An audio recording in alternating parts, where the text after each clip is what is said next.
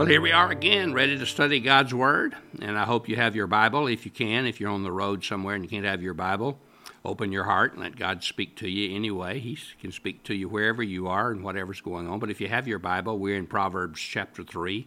We're talking about the simple secrets for the serious Christians trust and obey. And yesterday we talked about trust and what that means. Today we want to talk about obey. Here he says in his word, in the word Proverbs chapter 3 verse 6, in all your ways submit to him and he will make your paths straight. And that's that's really what it means to obey. To obey is to submit to the Lord and in every area and do what he says. Just simply do what he says. And if we don't, then what good does it do to say that we believe if we don't obey because we don't really believe? There's an old, old song that says, Trust and obey, for there's no other way to be happy in Jesus but to trust and obey. And that's true because you can't trust if you don't obey, and you can't obey if you don't trust. And that's why the Bible talks so much about this. Paul talked about this, and he talked about faith and works. It's the same idea.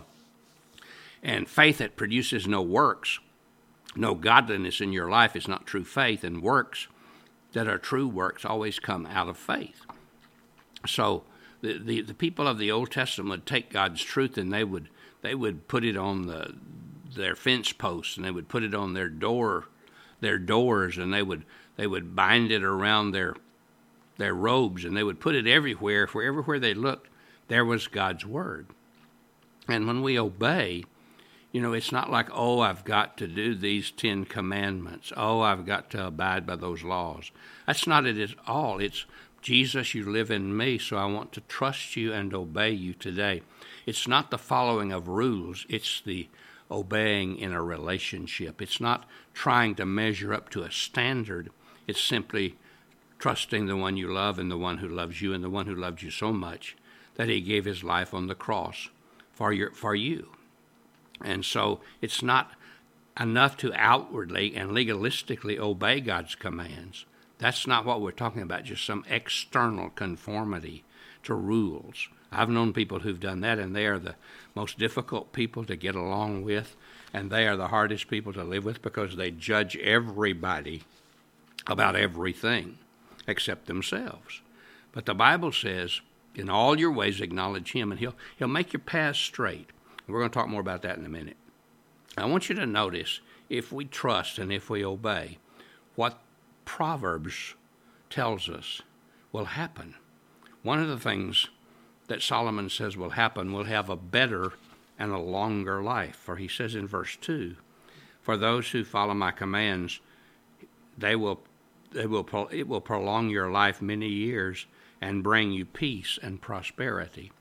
You see, if I obey God's truth, for example, if I obey, God's truth, and if I don't submit myself to things, to immorality, which produces oftentimes disease and death, or to, ex, to uh, alcoholism or drug addiction and those things, and I trust God and don't do that, I'm going to live a longer life.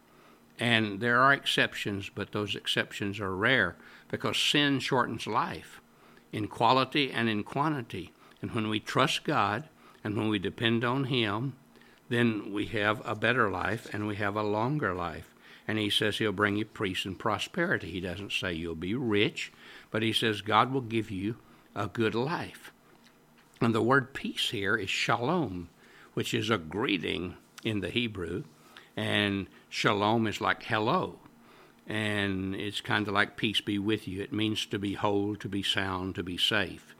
And so when it's an internal kind of contentment and tranquility that God wants us to have. And he said we can have that if we trust and obey. He also says we can have favor with God and man. Look at verse 4. Then you will win favor and a good name in the sight of God and man. One of the things that should characterize us as believers because we trust God and obey Him is that people see our integrity. They know that if we say something, we will do something. We know that our word is our bond. We know that a handshake with us is like a contract with anybody else. They know that we tell the truth. They know that we do not lie. They know that we are not deceptive. They know that this, and they and people begin to respect us for that if that's the characteristic of our lives. And we continue. See some people you dare not trust because you know they're deceitful. We know that they all have always have an, a, a wrong motive involved. But also god sees that. We win favor with god. It's not like we're working our way to something but it says god loves to use those who trust him and who follow the right way and also, he says, if we trust and obey, he will direct us.